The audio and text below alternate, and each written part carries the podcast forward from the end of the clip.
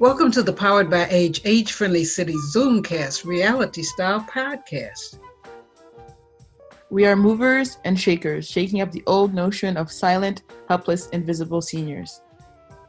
This is a new series of podcasts funded by the City of Vancouver and the 411 Senior Center Society. As PBA AFC ambassadors, we raise awareness, share our original stories and poems, inform, advocate, and involve seniors in discussing important social issues. In short, these podcasts will help us, you, in creating an age friendly city for Vancouver today, tomorrow, the world. You can hear us everywhere podcasts are heard. Hello and welcome to Powered by Age. Powered by Age is sponsored by the 411 Senior Center uh, in Vancouver. I'm Charlotte Farrell, your host, and today we're continuing to celebrate uh, International Women's Month with the theme, Choose to Challenge. And so each of you have challenged life in different ways. And it, one of the goals of the Powered by Age program was to challenge the profile that people had of seniors, sort of from that icon that people always use as handicapped, tired, in a hospital or a rest home. We are energetic, vibrant, speak outspoken. So you will see that as we share what we have today. Uh, today we are going to have uh, three people that are sharing stories. Joel is with us. He has some news to tell us about with uh, a CD. So just start out with um, having you introduce yourself, and we'll start with our uh, first new guest. Me? Yes. Oh, okay. okay, my name is Adine, Adine Dufour. Uh, I am actually Irish. Uh-huh. Well, this will be good. Down in Ireland, uh, where I grew up. And so I'm interested in your St. Patrick's Day thing. Um, I left Ireland when I was about 28 and worked in various countries uh, in Africa, included two countries in Africa.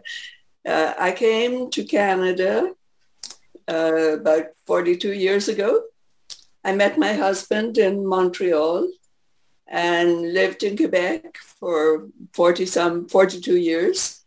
And three years ago, we moved to Vancouver because our son is here and he was pressing, pressing us hard to come to Vancouver. Uh, so we're in the same building as he is with his partner and we love it. I don't know what else you would like to know. I love to dance. I used to dance a lot. Did a lot of ballet and then my husband and I danced a lot. Obviously not these days, but uh, that is something I love. I have written a little bit of poetry and I love to read. So that's me. So welcome. We'll be looking to having you participate in all those ways as we go along. You're scaring me, but anyway. uh, Leslie? Yes, I'm Leslie Hebert. I live in New Westminster. I teach English as a second language online and I am sort of a hobby writer. I haven't had a lot published, but I write short stories and poems and travel. And I'm currently working on a travel memoir of a trip I took to Japan a few years ago. And Leslie is one of those who has some of her work on our Powered by Age website. Uh, you can go to Powered by Age and you can look in the spin section and you'll see some of the stories, poems, interviews, and nice novel things that people have. Uh, Nancy? Oh, I'm Nancy Sinclair and I live on uh, Vancouver Island, beautiful British Columbia. And I have tremendous passion for photography, writing, reading. I'm a perpetual student of spiritual development or spiritual work and personal development. I love the outdoors and traveling and, and a big passion for puppies, for dogs, and I have a, a pet sitting business actually related to that. So that's me. Thank you. Thank you. Leslie's Nancy is one of the people that's going to be sharing a story with us today in our Choose to Challenge. Mm-hmm. Uh, Joel? I'm Joel. Uh, briefly be here. I'm just going to, uh, I've got to, to work on some stuff for next week. But uh, yesterday was St. Patrick's Day, And uh, as I was working away on some stuff, I uh, I got found the CD that my sister and her husband had produced for my dad uh, a couple years before he passed, where he got all his his favorite songs, not all of them, he had many, but made an album of favorite songs and recorded it. And there's some Irish ditties on here that suit St. Patrick's Day, which is a big day in our family. And I figured uh, as I was working away, I should put this up on SoundCloud for people to enjoy. And so it's up on SoundCloud now. And um, yeah, he's a bit of an entertainer locally, uh, fisherman and teacher. There he is there. And I kind of take a little bit to him in terms of the singing side of things. So I figured this would be a good little introduction to uh, my dad and Luke's granddad, uh, who's a bit of a character around town.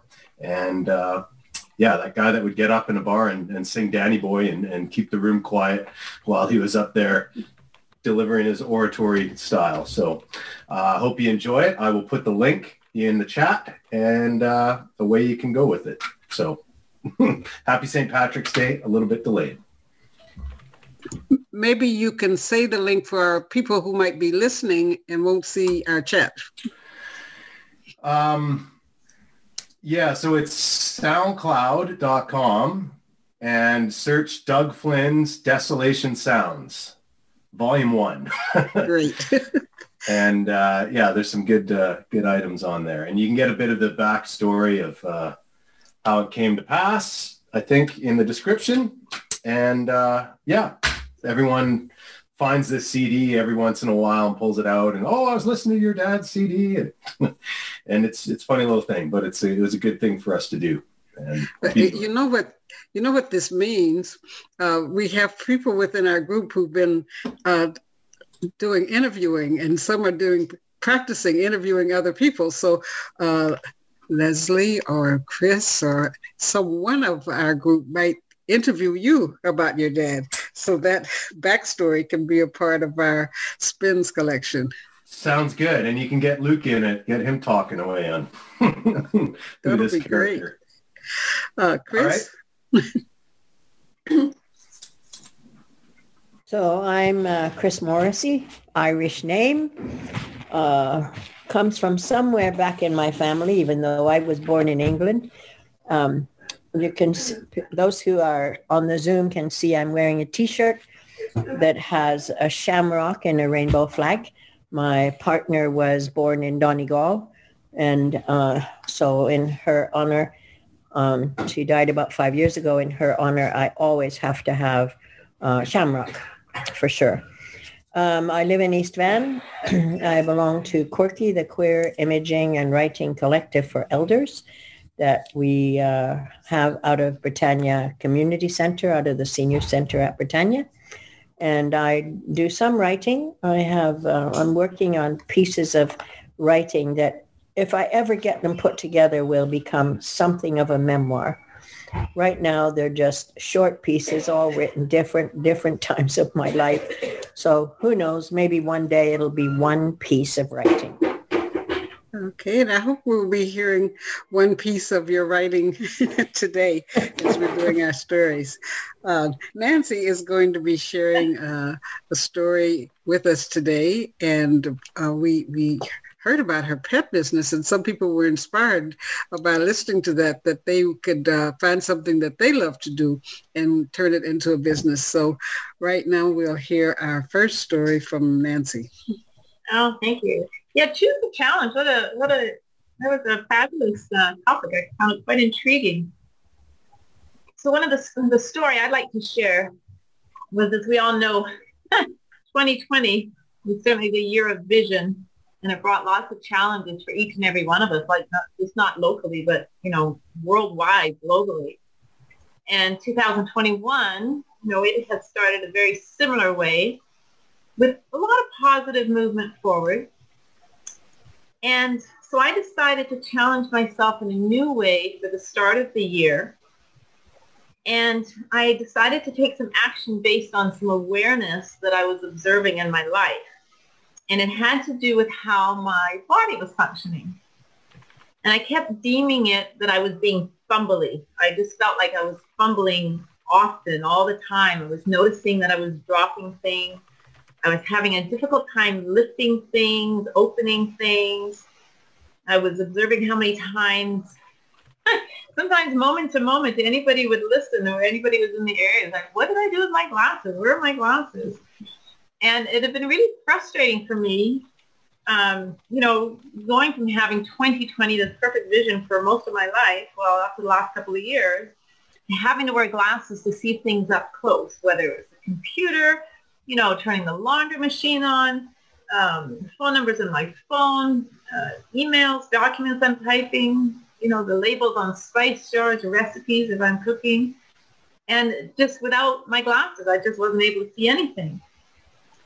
And I also started to notice I had a lot of discomfort in my hands and my fingers, my right hand, middle finger, my left uh, thumb, left wrist, and, and sometimes in my shoulders. And, and I was just, I'd have these moments where I would feel tired for what seemed like no apparent reason. And I thought, well, wasn't making a lot of sense to me because I, I exercise, you know, six days a week. I, I do a boot camp every morning. I hike a few times a week. I walk every day. I do Pilates a few times a week. And and had my blood work checked out. I thought, well, maybe I'm running low on something because I, you know, I don't tend to eat meat. And anyway, that all came back flying colors, and I thought, okay, it's still not making any sense to me. And I've been introduced to watch an introduction to a personal development, overall personal development program that somebody was introducing. And I wasn't really interested in doing the, the entire program, but I did listen into to the invitation. And what caught my attention out of it was uh, the nutrition part of it, the nutrition part of it. And so the facilitator had posted a website, which I checked out. And I'd heard a little bit about, um, you know, sugar in terms of like brain fog sort of thing. And I thought, okay, well, I, you know, I'm a pretty healthy eater. Not, I don't necessarily, didn't necessarily have the best eating habits. However, the food that I eat is healthy. And so I thought, okay, well, maybe it's something to do with the brain fog. So I took this 30-day challenge that they had, and the idea was to eliminate dairy, grains, and sugars. And I don't, like I say, have a lot of sugar in my diet to start with. But then I started to realize and, and research there's a lot of hidden sugars in things. So I started wondering, well, if I eliminated these things, would I start feeling better? Would I have more strength? Would my strength come back? Would I have more clarity? Would I, would things just be easier? Um, you know, I just was really, really curious if maybe the sugar that I wasn't aware of was affecting my body more than I had realized. And so for the first couple of weeks, the first couple of weeks was definitely the toughest because I, I was really mindfully aware of my thoughts around when I wanted to eat, what I wanted to eat. I was noticing what I was eating. And I started to realize how much of a habit it was. And one of the things that I was to eliminate was dairy. Well, I'm really big on cheddar cheese in particular. I could eat cheese all day long. but the problem was I was eating cheese all day long with uh, peanut butter and jam and bagels and and and not having any sense of portion control in this. In, and so some of the habits I had were to, you know, maybe I decided to to make a bagel for breakfast. So I would you know, put the bagel in the toaster. But while I was waiting for the toaster to pop, I was having a mouthful of peanut butter and not even considering that, you know, how many calories were in that mouthful of peanut butter. Never even occurred to me. I didn't even know how many calories were in a chunk of cheese.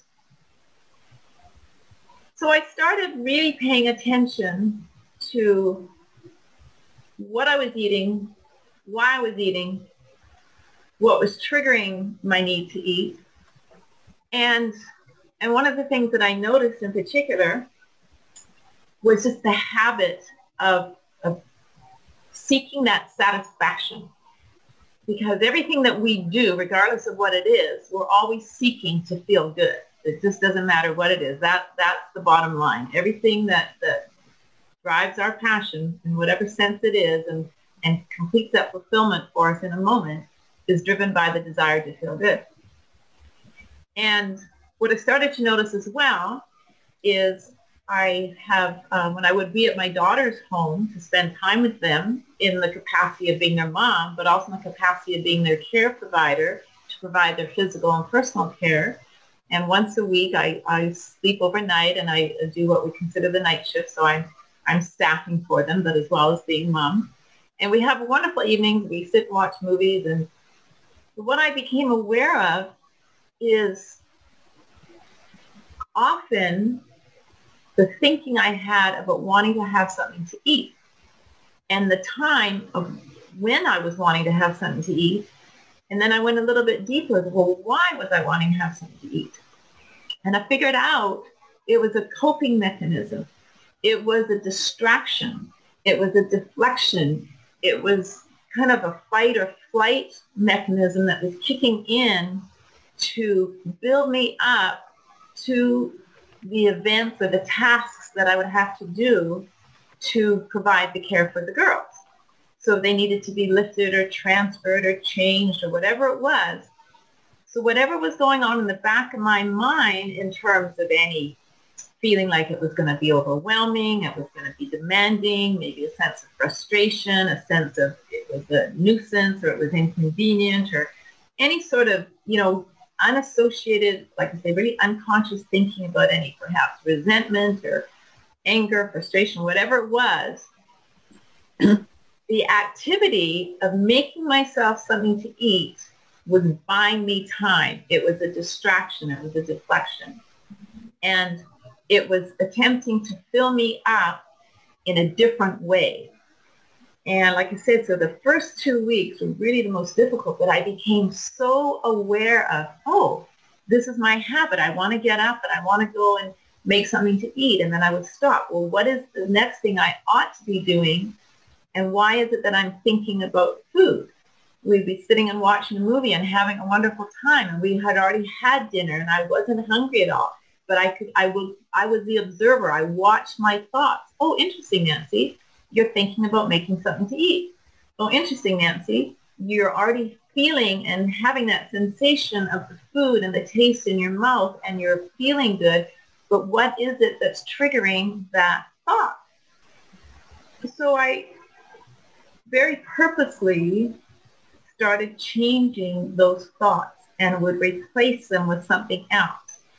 And I would stop doing those things. I would take a breath. I would become aware of my thoughts. I would change it into something more positive, something affirming. I wouldn't uh, follow through with, with those habits. And I found during the process of the whole thing, because I, through my boot camp, they offer some nutritional advice and and I started finding replacements because I'm vegetarian for the most part anyway, but I didn't realize that there were replacements for things like cheese plant-based replacements. So I started doing eating that instead, paying attention to how many calories are in it. I started really reading labels and looking for hidden sugars. I didn't buy anything for over 30 days that had any additional sugar in it whatsoever. But what I figured out is eating that replacement plant-based cheese product gave me that same gratification, that same oral gratification and I ate a lot less of it. And it was really, really a powerful thing for me just to become so aware of what my thoughts were, what they were associated with. And I started doing some forgiveness work even deeper and deeper than I had before. Once I started bringing up all these unconscious thoughts and beliefs that were driving a lot of my behavior and habits. And I really recognized the habits of them all. And and I had had times in the past where, you know, I had not eaten bread for say a month and hadn't noticed any changes.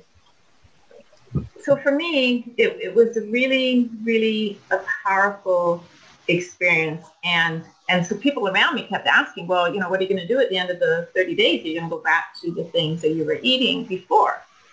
And so the program suggested just, just you know, transition, just incorporate things a little bit at a time, a day or so, and then pay really close attention, which I did.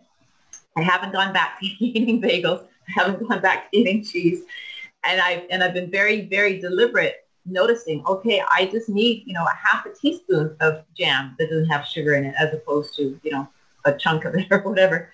And and I didn't go back to eating a lot of those things. And what was interesting too is that my, my former husband had said to me the same, well, what are you going to do? And at the end of the whole thing, we like, we should celebrate and I'm going to offer you some pecan pie because you know pecan pie is one of my favorite, favorite things.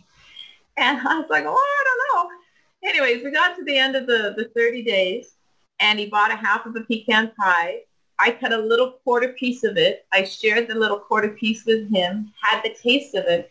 And for me, it was kind of like Chinese food. You know, you eat Chinese food, it feels so good, it tastes so good. You know, you eat it and, and you feel full. And then a half an hour later, you're like, oh my goodness, you know, I want to have that experience again. I'm going to fill myself up. And, and with the, even the half of the pecan pie, it's kind of like, you know, I just ate it. I don't need any more. But then the, the brain starts thinking, well, you know, if you just ate the whole thing now, it'd be over with and you wouldn't go back to it. I was like, okay, Nancy, I, I've done this for 30 days. I can, I can hang in there a little bit longer. So I put the rest of the pie in the freezer. It's still in the freezer. I went into another 10 days. So I did the 40 days. And, and now my challenge to myself to stay in that space of being just really mindfully aware of why I was eating, what I was eating, when I was eating, how I was eating, is now developed into my practice. And instead of, which I was typically doing before, I, I've never had a lot of rituals or I've never really considered nutrition for myself as as making it precious or making it cherished or really honoring it, is more been a task or more of a, you know, a have to or a hassle more than a privilege and an honor. And so my lazy habits were to just, you know, make this bagel, stand at the counter, eat it over a cutting board and have my cup of tea. And, and now I'm, you know, taking the time to prepare the foods, the vegetables, even though I was eating vegetables before too, I wasn't spending time being really mindful, appreciative, honoring myself and taking that time to really sit and enjoy the experience and being really present in the moment to the experience. So now instead of just being lazy and, and throwing the toaster, you know, the bagel in the toaster and standing at the counter and having my cup of tea and putting the cutting board away, now I'm I've changed that. I'm cooking with present-minded focus on the vegetables with the spices, putting it on a plate, sitting down, saying my gratitudes, taking a breath, eating slowly, enjoying it, which is the effort I would make if I'm cooking for my children and my family or my friends. But when I'm home alone cooking for myself, it's not something that I had had as a habit. So that has been my challenge to myself coming into this new year. And I'm really grateful for the, I'm really grateful that I've done that. And I'm really grateful to recognize, like I say, that, that the challenge is to continue to build the practice and it's becoming a part of, of, of me. That's my story. Oh, that's a wonderful story, a wonderful challenge to change and create a new practice. Uh, does anyone have any comments or questions? Uh, um, I, I, I recognize a lot of the things that you were talking about, Nancy, and um, especially in terms of the, that that sugar stuff, um, mm. because it's so addictive, uh, sugar, and so I I have been doing the same thing, primarily because of, of, of concern around my my blood sugar, and so looking at all of the ingredients and trying to find those hidden ingredients. It's not all that easy. Um, and there are so many of them. So good for you. Um, looking for those and taking the time to look for those and focusing on doing something like that is, is, is really, I think, good and helpful and it's good for us, good for our health. But it's also, like you said, it's also a good practice. Um, to be more aware of what we eat because I tend to be the same thing, right? Except my doctor introduced me to interim fasting, so or intermittent fasting. But um, but the whole thing around sugar is is so critical. Um, and I remember seeing a TV show not well a while ago now by a guy that does documentaries and it's on the Knowledge Network. And he was doing a little bit of a history of the competition that happened back some years ago between sugar and fat. And the fat producers won out.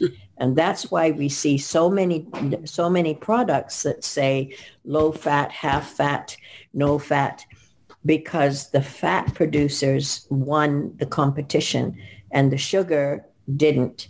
Whoever was advocating for the sugar, they lost. And so we are now bombarded by lots of stuff about how fat, but nothing about the, the, the nothing about the issues around sugar.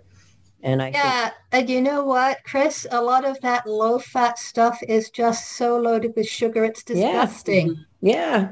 yeah. Or carbohydrates, and people don't associate that the carbohydrates are, become To- sugar to in your sugar. blood. And yeah. uh, they'll say, "Oh, It's very confusing. There's so much information in it. And, and Chris, I so appreciate what you said because it, it's just like, it's so much work. You know what I mean? Like, it, and, and even I always kind of laugh about once you become aware of things, how much work it is to be in a state of awareness. You know, it's just like you, and, and yeah, like the effort it takes and, and to understand it. And, and then we all have habits of things, you know, even if say you grew up doing certain things. You know, I grew up, we ate peanut butter and jam on toast. It was like a favorite thing. I Yeah, you see, for me, for me, I a I find that absolutely gross Yes. because I grew up in the oh. UK. Our peanut butter did not have sugar in, and we used to have just peanut butter by itself, perhaps with a little sprinkle of salt. Well, what I like Uh, now is buying that one that says just the peanuts, and it has Mm. no sugar, and the nuts are so sweet. There's a natural sweetness in the nuts. and it's so good. Yeah. So Nancy, did you have problems trying to find food that was sugar free? No, I didn't necessarily have problems with it, but it did take, like I say, a, a lot of a lot of work to just read the label constantly, and and and then I was becoming really curious about again, like you know, what are some of the the foods I've just eaten just out of habit for so long, and and I tend to because I love fresh vegetables, always mm-hmm. have, and but I go in these these spits and spurts, you know. I can go to the grocery store and, and you know load up on all these fresh vegetables and then have them in the fridge, and and then I get home and well for the next week I have no interest in eating, so it just starts you know so I get bored or restless and then I feel bad because I'm wasting it, and other times I so even building that habit of Mm. okay, you need, and that's where just eating a bagel, say on the run, so to speak, just fills an activity. It fills, you know, I need to do something. I need to be eating something. But it's a whole lot different to sit down and say, okay, I'm going to eat, you know, sweet potatoes for breakfast or whatever. But then cooking them, because even that's a big production too. Like it, it's Mhm. just so much faster it is to throw something in the toaster than it is to, you know, peel and cut and, and cook Mhm. and uh, so no it, it, it just was it's just a lot of work to, and then and then to be in the grocery store during covid flipping labels and stuff around because i i don't want to be in the store very much you know so i was Mhm. very intentional how much time i'm going to spend what i'm looking for and just broke it down into you know short little visits to the store to do all of that hmm Yeah, just uh, the reason I made that comment is uh, we, not the last couple of years, obviously, but we used to go down to Arizona for the winter and I would have a hard time finding stuff that didn't have ingredients in I didn't want. Mm. So, you know, the high fructose corn syrup in the bread, you know, I'm there reading bread labels and peanut butter without too much sugar in. And it just all tasted so sickly sweet. And then you go to a buffet and they have sweet potatoes with marshmallows on. I mean, who wants marshmallows on sweet potatoes, right? And just, yeah, this, people do. They don't realize how sweet their food is until they don't have that sugar, I don't think. Well, like Chris said, all the, the marketing and because if you think about it, like BC Sugar, I mean, if you follow their marketing, they sugar is is good for you. Sugar, there's there's you know there's it's a it's a positive thing, right? So it's Mhm. um, and we are like you say, we're being bombarded so much with so and the culture's different. You know, in the U.S., you know, they- it's big into buffets, and it is, but there's huge issues with you know obesity and and then it all connects into the pharmaceuticals and you know what I mean. It, it, it's Mhm. just all connected. Just feel good, feel good, feel good, and they're not really paying a lot of attention to the nutrition aspect of it. So, lots lots of habits for sure. Yeah, I think Let's a see, growing I can- problem here. Well, go ahead. Okay. Okay, no, I was going to say I can relate to what you were saying about Arizona. We used to go to Florida and it was the same thing. And I, you know, I've had neighbors say to me, I don't really like sweet things, except of course in the morning. uh, no. and the other thing that that I could relate to, uh, Nancy, was the the mindfulness about what you're eating. I have been trying over the past few years to do a mindfulness meditation in the morning. And that has really helped me to be aware of what I'm eating, of what I'm doing. I am not trying to go sugar free. I try to be attentive to how much sugar and be, you know, to be careful about things. Um, I have cancer. Uh, but I've had a form of cancer over the past few years, and I am very aware that sugar is the very worst thing I can have. So I am very careful about sugar. But uh, that was very, very, very interesting. I enjoyed that, what you said. Oh, thank you so much. So what say, differences dif- have you noticed in your health? Well, you mean because of the cancer? Uh, no, Nancy, for Nancy, question for Nancy, since you went on the, the eating but challenge. it- well, you know, it, it's funny. it's funny too because um, what I did notice is um, I started. I didn't go back to bread or um, bagels or anything or cheese, but I did introduce some. Um, um, it's a flatbread, a sunflower organic bread that I've had before, and I did notice that my my finger, my right finger, started to act up a little bit again. Mm. And so really interesting, just the, just bringing something in and, and taking it out. And I, and I didn't, I didn't realize that eggs aren't a dairy. I just always assumed, and I guess most people assume because they're in the dairy Mhm. department, right? We, most of us think that they're, so I was happy about that. And I, you know, eat them occasionally. But I did notice, like I say, that and it was interesting to notice like, oh, gee, my hand hasn't hurt for a while. How nice is that? But then when I did start introducing that, that flatbread, whatever it's called, and like I say, it's just made the sunflower seed, that my finger got a little bit more sensitive. Mm. And I don't necessarily, so I think what I figured out from it, that it wasn't a brain fog in, in terms of my definition of it based on sugars and that. I'm still staying away from them and being very aware of that. But I'm also always curious too about my thoughts because I'm a big believer in my thoughts manifest into my body, you know, what's going on. And, but I'm really happy that I went through that challenge and and it's interesting because our bodies just get used to things. So when we don't have it any longer, you know, there's no interest to go back to it. You know, so I don't, I mm-hmm. haven't had a thing of thinking, gee, I'd really love to go back to this. And even the cheese, like I said, it, I was just like, I, I didn't even realize how much cheese I was eating, and I didn't think I'd be okay without eating it, you know. And and it's even that psychological thing, even just a little chunk of cheese, that that texture, the sensation, whatever it is, and and then I'm able to say, okay, I would just like one little piece of cheese, and then that's it, and I might not have it for another week. Mm-hmm. But just breaking that habit of things, and like I say, making for me, it was making that connection. What was the trigger? I was trying to either create an activity. I was either trying to avoid something, deflect something, absorb something, whatever it was. and just staying in that space of, uh, oh, okay, what is this about? And, and just watching my thoughts and continuing on with that. So it's, it, for me, it's been really powerful. Yeah, I had a similar experience with eliminating sugar, but I'm really happy that you identified with TV what is the thing that's happening that's causing the craving, because with uh, being shut in or limited activities, uh, I would doing, have been doing a lot more writing and speaking, but this room connects to the kitchen.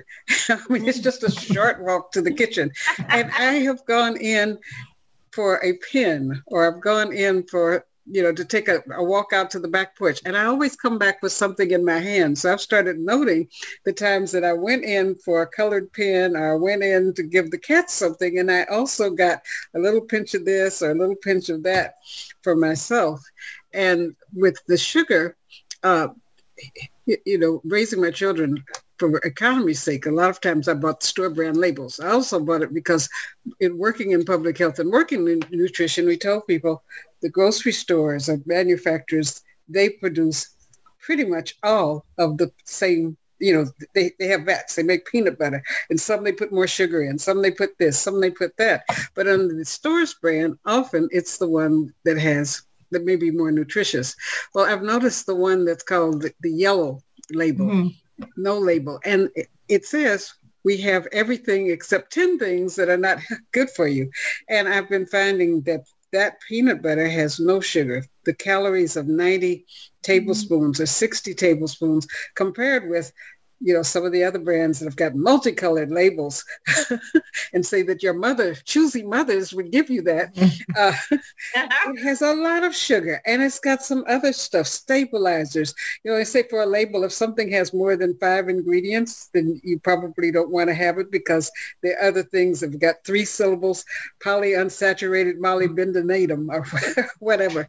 So I think it's really good that you've increased your consciousness about labels and for other people i really have been happy with um, the taste of some of the things that are under the the, the no you know the pc brand or no label uh, yellow label products because they don't have a lot of added things uh, consciousness each of you have talked about consciousness. We have one person that was very active, Emily, uh, on our podcast. She's creating a course now, and she's been off for a few weeks, but she talked about mindfulness. She's also a 10-year cancer survivor and has linked the changes that she made in her diet with having things that don't have a added color or added other additives with helping to keep her from going into to uh, remission.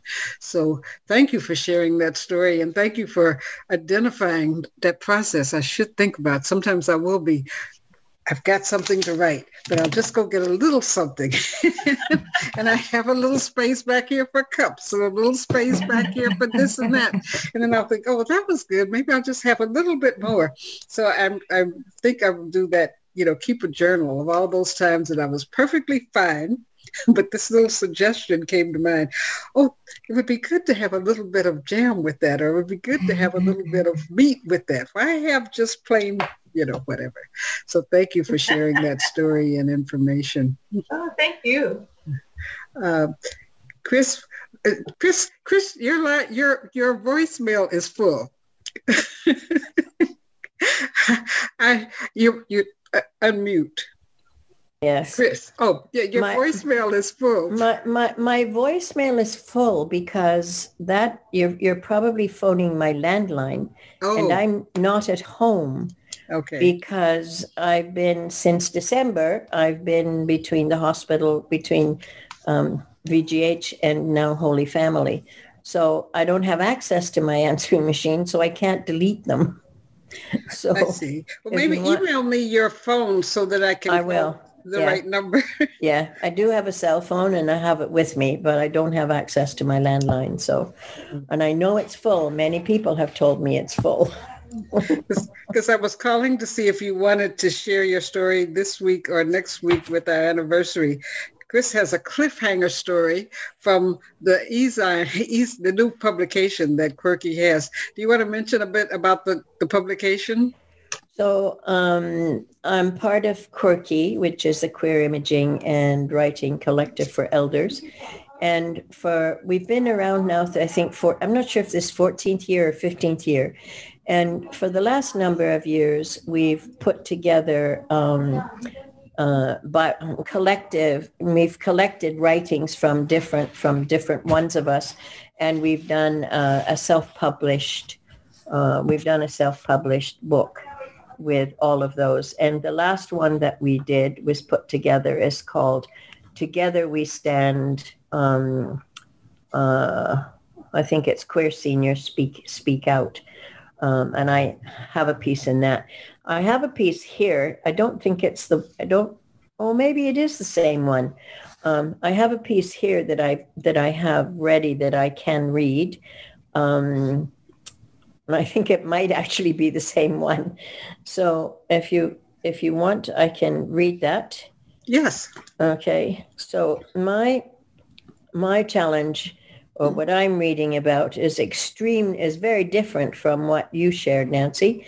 Um, oops, I just have to go back to, I have to find it now here. So my, my story takes place um, a good number of years ago now. Um, in 19, actually 1992. And it's a story about, well, I've got a bunch of ones here, but this is a story um, that's part of the challenge that my partner and I um, uh, found it. My partner and I um, were engaged in with respect to uh, legislation, Im- immigration legislation. So um, it's called Walking in History. Vancouver's award-winning architect, Eric Arthur Erickson, is responsible for the law courts, a striking building in the center of downtown Vancouver. Bridget and I enter it. I glance around and see a preponderance of steel, glass, and concrete. The color of the carpet underfoot is as deep as burgundy wine. Someone greets us at the entrance. Together we wait at the back of the hall. Several hundred people face the platform rising above the floor. Someone is speaking to the crowd. Svend Robinson, Canada's first openly gay man elected to parliament, is at the microphone. The crowd listens attentively. I can feel the crackling of electricity running round the room. Bridget and I move closer together, waiting. Chris Morrissey and Bridget Coll have just arrived from the border. After a long struggle with Canada immigration, they have won the right to stay together in Canada. Today we are welcoming two community hero, heroes. Let's welcome Chris Morrissey and Bridget Coll. Thunderous applause rises up from the now darkened sky above the skylights. Everything is a blur. I put my hands up to my face. My glasses are still there. We are guided to the steps. As we reach the top step, I hear Svend saying, should have known better than to take on two ex-nuns. The crowd roars again. I can't believe it. Oh, God, we are being outed again, and in such a public forum. We've been so publicly lesbian during our immigration journey. Coming out as a lesbian so far has taken me many years. Now, with one wave of the wand in Svend's hand, our new old secret is out, just when I was feeling as if I had arrived home. We approach the stage and are greeted by Sven and Barbara Findlay, the co-chair. We had agreed to go to the border in the morning. Bridget would become a permanent resident of Canada and we would drive directly to the conference at the law courts. I don't know about you, I said to Bridget the day before this was about to happen, but I'm feeling very nervous. What if immigration finds out what we are going to do? Do you think they could stop your becoming a permanent resident? I never thought about that, Bridget replied. What do you think we should do? I know. We, I know let's go to the border in the morning and then go to the conference. What if we go the day before? Nobody needs to know. I like that. Let's do it. And we did. So it wasn't the same piece that I had read from the book. It's a different one. No, that is good because it builds us up for next week getting to the uh, the, the trip, the border, the bus trip.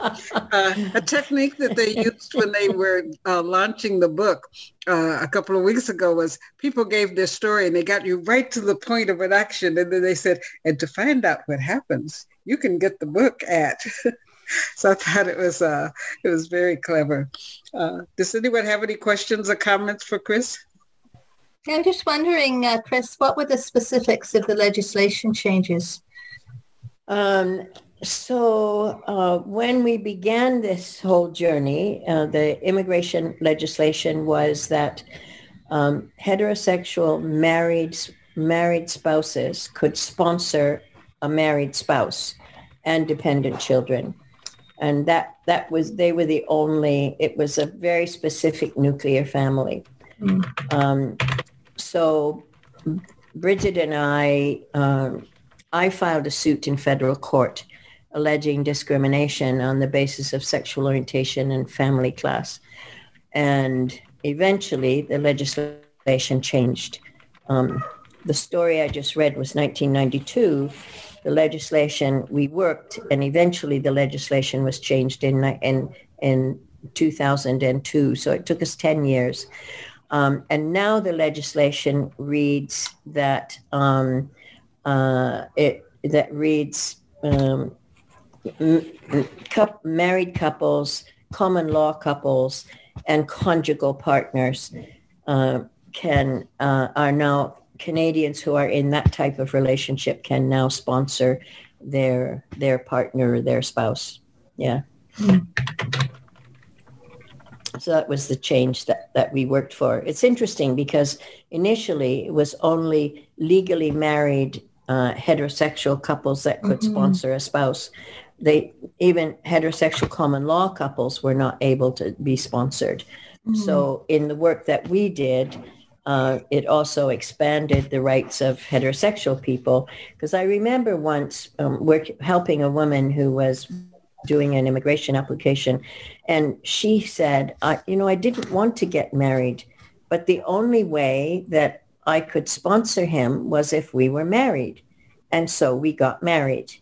And then sometime later, I found out that that really did not work for their relationship. Mm. So the legislation forced them to get married uh, in, in, in, in a situation when they really didn't want to.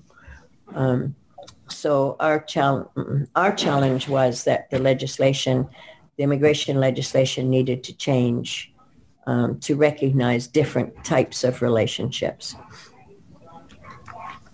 Chris, can, I was looking at some of the requirements for people who want to sponsor someone. It seems like there's also an amount of money that you have to pay. So in order to sponsor a, a, a spouse?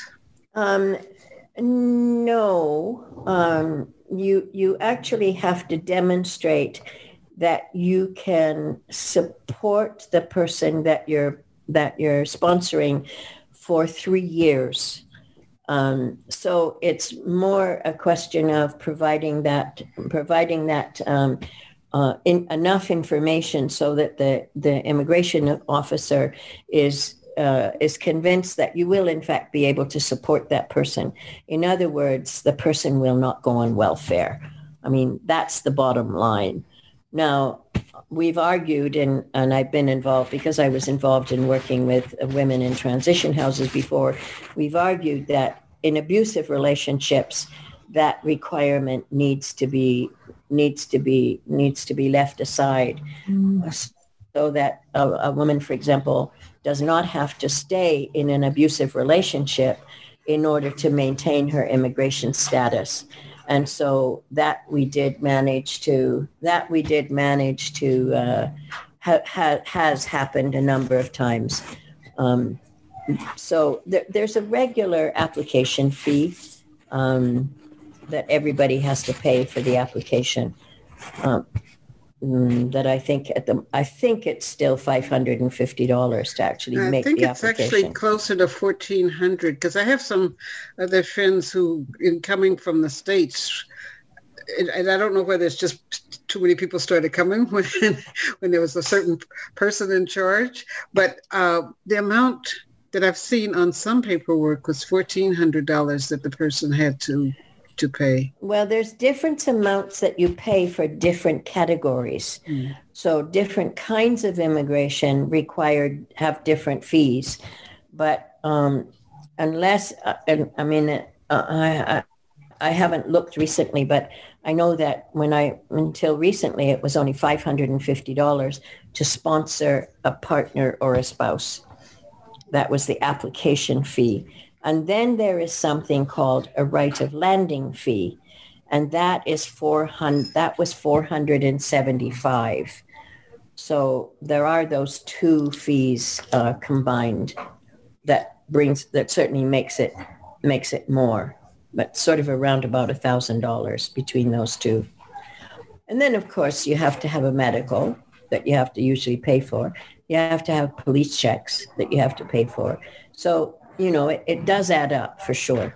Um, it's not it's not a cheap it's not a cheap venture for sure. I think at another point we're going to discuss that, or uh, within the 411 Center is a referral source for people dealing with uh, immigration, financial, and other matters. But one of the, the things that's happening with some seniors, if they were sponsored uh, to help care for children in a family, and now the children are out of school and staying with their parents, there's some people that have been just kind of left in a loop or at, at risk of having to uh, go back to their country of origin because they don't have the continued sponsorship by their family as a you know an well, caregiver? No, I, I, I think that's a, a, a different issue um, in the sense that there is a category for sponsoring parents and grandparents. And that is a permanent immigration. Once if a person is accepted as a sponsored a parent or grandparent, their status is permanent. However, because that process takes such a long time, the government introduced something something called um, um, a long something that's a longer term visitors permit, and so mm-hmm. someone can apply for that, and they get the, they get a visitors permit for six months. Um, so um, if a person has been sponsored, they're sponsored. And if if at some point the parents no longer want them to care for the kids, they're still they're still permanent residents of Canada the responsibility to support them depending on the for, for parents and grandparents i think the process i think the length of time for sponsorship is 10 years. So they're not the problem is more financial. If if they're no longer caring for their the grandchildren and if the, the the adult children are no longer supporting them then they're in a very difficult situation financially the the older the older adults because that can easily happen, right? Um, yes, yes yeah. it's happening to a few people.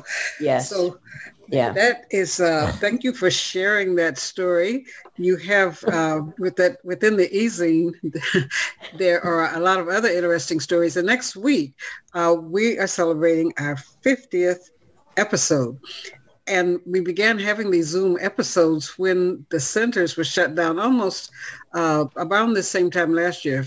Uh, we started mm. recruiting mm. people. We had 44 people that were recruited that wanted to do podcasting, recruited people from four different uh, senior centers and four or five writers organizations such as um, Poetic Justice, where I met Leslie through. Uh, and so uh, the center shut down and we began experimenting. Adele LaRope and I had tested, we heard about uh, Zoom and we tested it and people came on and somebody from one of the uh, newswire services interviewed people and there were four or five people that said the podcast really helped deal with loneliness. It helped people to still uh, meet new friends, meet new people. And so um, we were allowed to go back on with the podcast program, making it Zoom. So Leslie calls them Zoomcasts in our, our, our, our descriptions because it is different from a lot of the podcasts from seniors. We're the only one that actually has seniors who bring forth a story. It's not somebody has a presentation to tell you about preserving your plants or how to do crafts or how to do your nails. We actually have a range of topics that we've covered. You know, we've talked about domestic abuse. We've talked about uh, uh, rent control. We've had people on dealing with and talking about uh, what rights do people have in the senior facilities? Why are so many people dying? And why is it that people in the the, uh, privately owned are seem to be under a less standard of care than people that are under the ones managed by the state. We've had government representatives on. Last week we had the Speaker of the House for BC uh, in the tribute that we gave to Shannon Gill. And so we've had a variety of things that we're going to be celebrating. And we're also seeding ideas from people around the next level. Uh, the levels that we have had have kind of gone with funding uh, zones. So this project initially was uh, started as a class, a writing class at uh, 411 Center. Then that writing class did uh, four episodes of podcast, and those were presented for a grant that the uh, city of Vancouver had and did in uh, match with match funds by the 411 Center. Well, that funding has run out, so we've been since the end of the year beginning of this year, sponsored by the 411 Center. And part of the belief in senior led, we anyone who's in the podcast has had a right to say, I have a story idea. We also generated a list of topics that people wanted us to cover. So 100% of those topics we've covered. So now we're going into subtopics or variations of topics, such as this one on immigration. So next week, we're going to have a celebration of our 50 episodes, uh, stories, uh, maybe not only Chris's story, but maybe a couple of other people who are part of the launch of Quirk-e Easing will be doing stories. Uh, I'm going to do a few uh, poetic stories because it's also the uh, the lead in a bridge to poetry month and uh, we're going to go with a connection to YouTube. In what I'm calling instead of 2.0. You know, everybody says first there was Windows 1.0 and then there was 2.0. We're going from 2.0 to 5.0. So sometimes we will be using video. There's ways that Zoom is rolling out new things where you can integrate uh, other things to engage people.